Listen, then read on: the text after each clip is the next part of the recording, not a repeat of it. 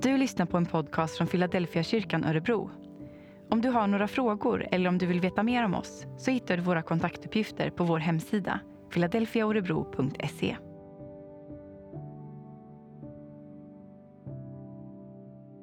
så har mina sociala medier flödat över av bilder på kungligheter och politiker i otroligt vackra klänningar och frisyrer och smycken.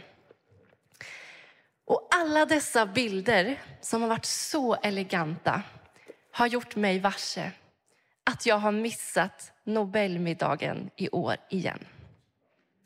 Varje år lyckas jag missa denna spännande, speciella tillställning där fantastisk mat ska serveras och priser ska delas ut.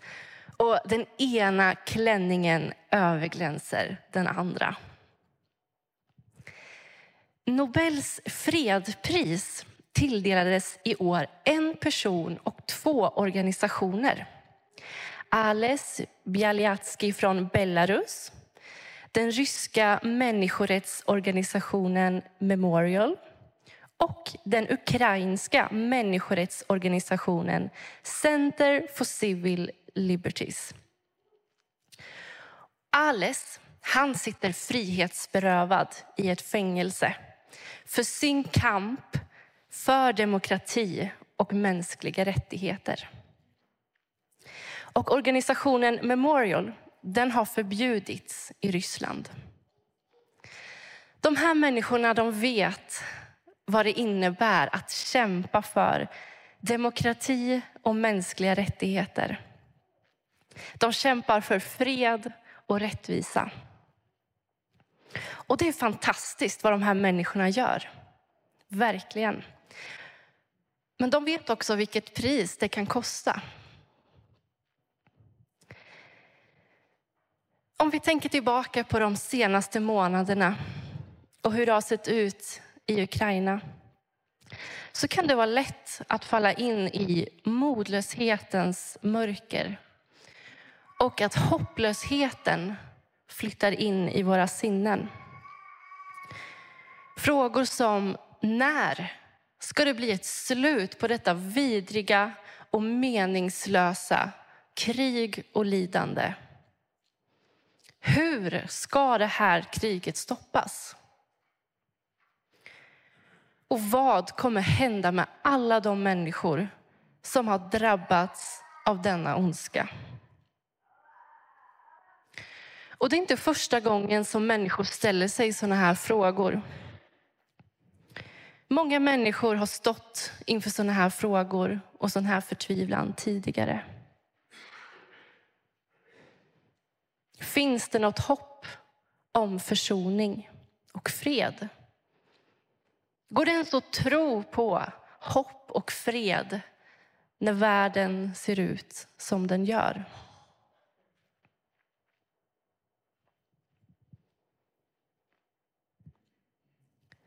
Om vi blickar tillbaka 700 år före Kristus så kan vi se hur Israels folk ställer sig den här typen av frågor. De hade sett sitt land slitas sönder och de hade tappat förmågan att navigera framåt. De frågar sig, hur ska vi kunna se en ljus framtid när det ser ut så här? Om det inte finns någon rättvisa eller upprättelse, vad ska det då bli av allting? Och för att besvara Israels folks frågor så ger Gud profeten Jesaja en framtidsvision som Jesaja får dela med Israels folk. Och vi ska läsa från Jesaja 19, 9. Det står så här. Men natten ska vika där ångest nu råder. Det folk som vandrar i mörkret ser ett stort ljus. Över dem som bor i mörkrets land strålar ljuset fram. Du låter jublet stiga. Du gör glädjen stor. De gläds inför dig som man gläds vid skörden, som man jublar när bytet fördelas. Oket som tyngde dem, stången på deras axlar, förtryckarens piska bryter du sönder. Som den dag då Midjan besegrades. Stöven som bars i striden och manteln som fläckats av blod. Allt detta ska brännas, förtäras av eld. Ty ett barn har fötts, en son är oss given. Väldet är lagt på hans axlar och detta är hans namn. Allvis härskare, gudomlig hjälte, evig fader, fredsförste. Väldet ska bli stort, fredens välsignelser utan gräns för Davids tron och hans rike. Det ska befästas och hållas vid makt med rätt och rättfärdighet nu och för evigt. Herren Sebaots lidelse ska göra detta.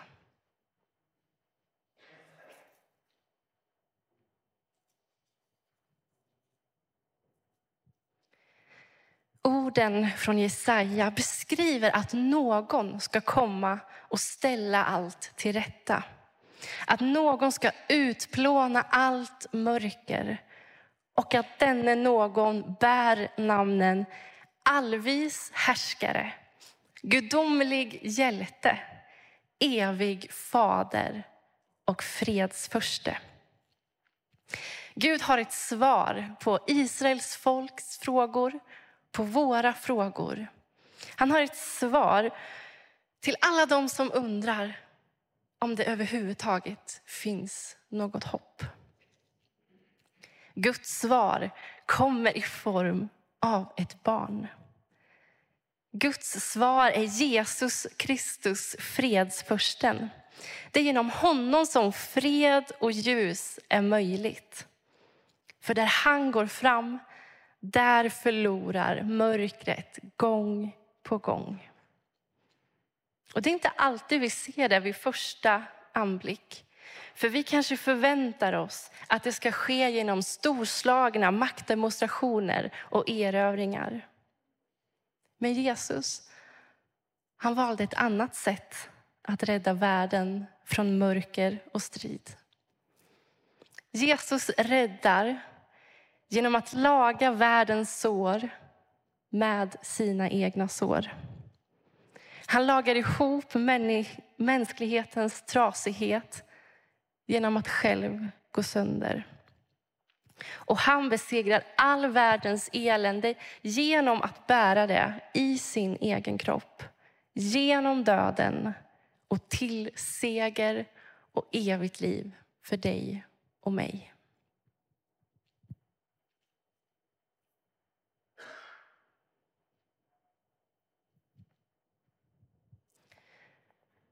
Under veckan så har Musikhjälpen sänts på P3 och SVT Play dygnet runt.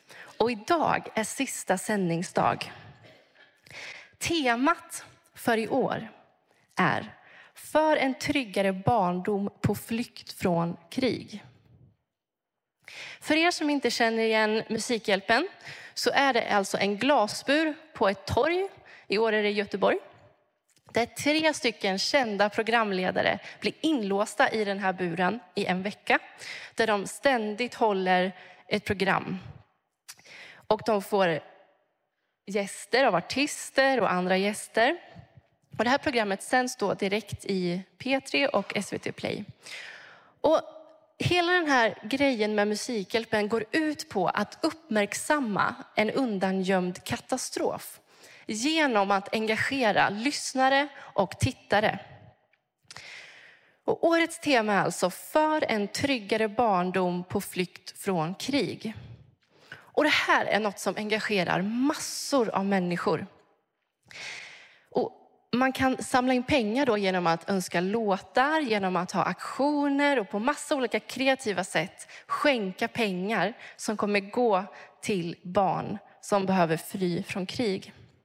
Och förra året så samlades det in 54 miljoner kronor. Och ikväll får vi se hur mycket som har samlats in i år. Och jag tycker att det här ger mig hopp. Att se hur människor engagerar sig för medmänsklighet, för rättvisa och för fred. Det finns många som kämpar den goda kampen. Det finns många som tror på en bättre framtid. Och precis som Musikhjälpen och pristagarna Alice Memorial och Center for Civil Liberties kämpar för fred och mänskliga rättigheter så får vi välkomna fredsförsten in i våra egna liv. Så att vi med honom som förebild kan få gå ut och sprida Guds budskap om fred och upprättelse i den här världen. Vi får tillsammans kämpa den goda kampen tills den dag då Guds shalom, Guds frid och Guds fred kommer att få råda fullt ut. Den dag då ondskan inte kommer att få finnas mer. Du och jag får sprida ett hopp som bär genom allting. Vi får sprida det ljus som har besegrat mörkret. Vi får dela med oss av budskapet om Jesus Kristus, världens hopp. Fredsfursten som har kommit hit till oss. Och under adventstiden så har vi ju fått fira det här oerhörda. Att Jesus Kristus, han kommer till oss med fred och med frid.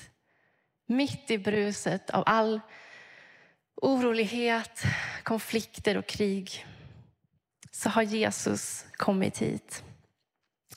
Och du och jag får ta emot Jesus i våra liv. Vi får låta honom få vara fredsförsten i våra liv. Komma med frid i våra hjärtan, i våra sinnen. Och komma och förvandla oss. Hela, upprätta. Han får komma och fylla oss med den frid som övergår allt förstånd. Den frid som bara Gud själv kan ge.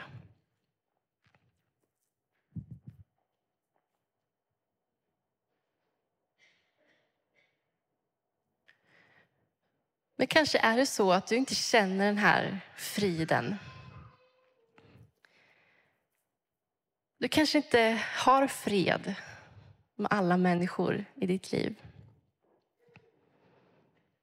Kanske så är det stress över julens förväntningar som fyller ditt sinne. Eller oro över någon som är sjuk, över ekonomin, över hur världen ser ut. Eller kanske är det sorg och saknad. Sorg över en relation som kanske har gått sönder, som kanske är infekterad. Jag tror att Jesus vill komma med sin frid till dig och mig den här stunden. Och min bön är att Guds varma omsorg och kärlek skulle få fylla oss idag. Komma och fylla våra hjärtan den här stunden. Att vi skulle bara få känna hur våra axlar sänks, hur stress och ångest får rinna av. Hur vi får blicka mot Jesus, fredsförsten. Och bara fyllas av hans glädje och hans hopp inför den här världen. För det finns en väg framåt. För fredsförsten har kommit och han är här. Och han vill möta dig och mig.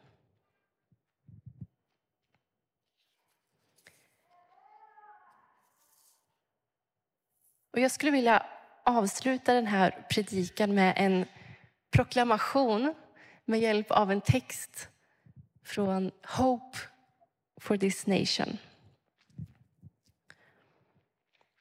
Inga trängda hjärtan mer. Inga tyngda sinnen mer. Du tar oss ut och dansa på rymlig plats. Alla bojor faller av.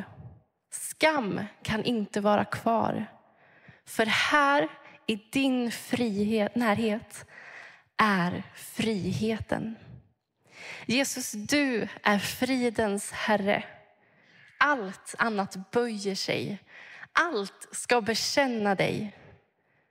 Jesus, du är ljusets Herre. Mörker gömmer sig. Allt faller inför dig.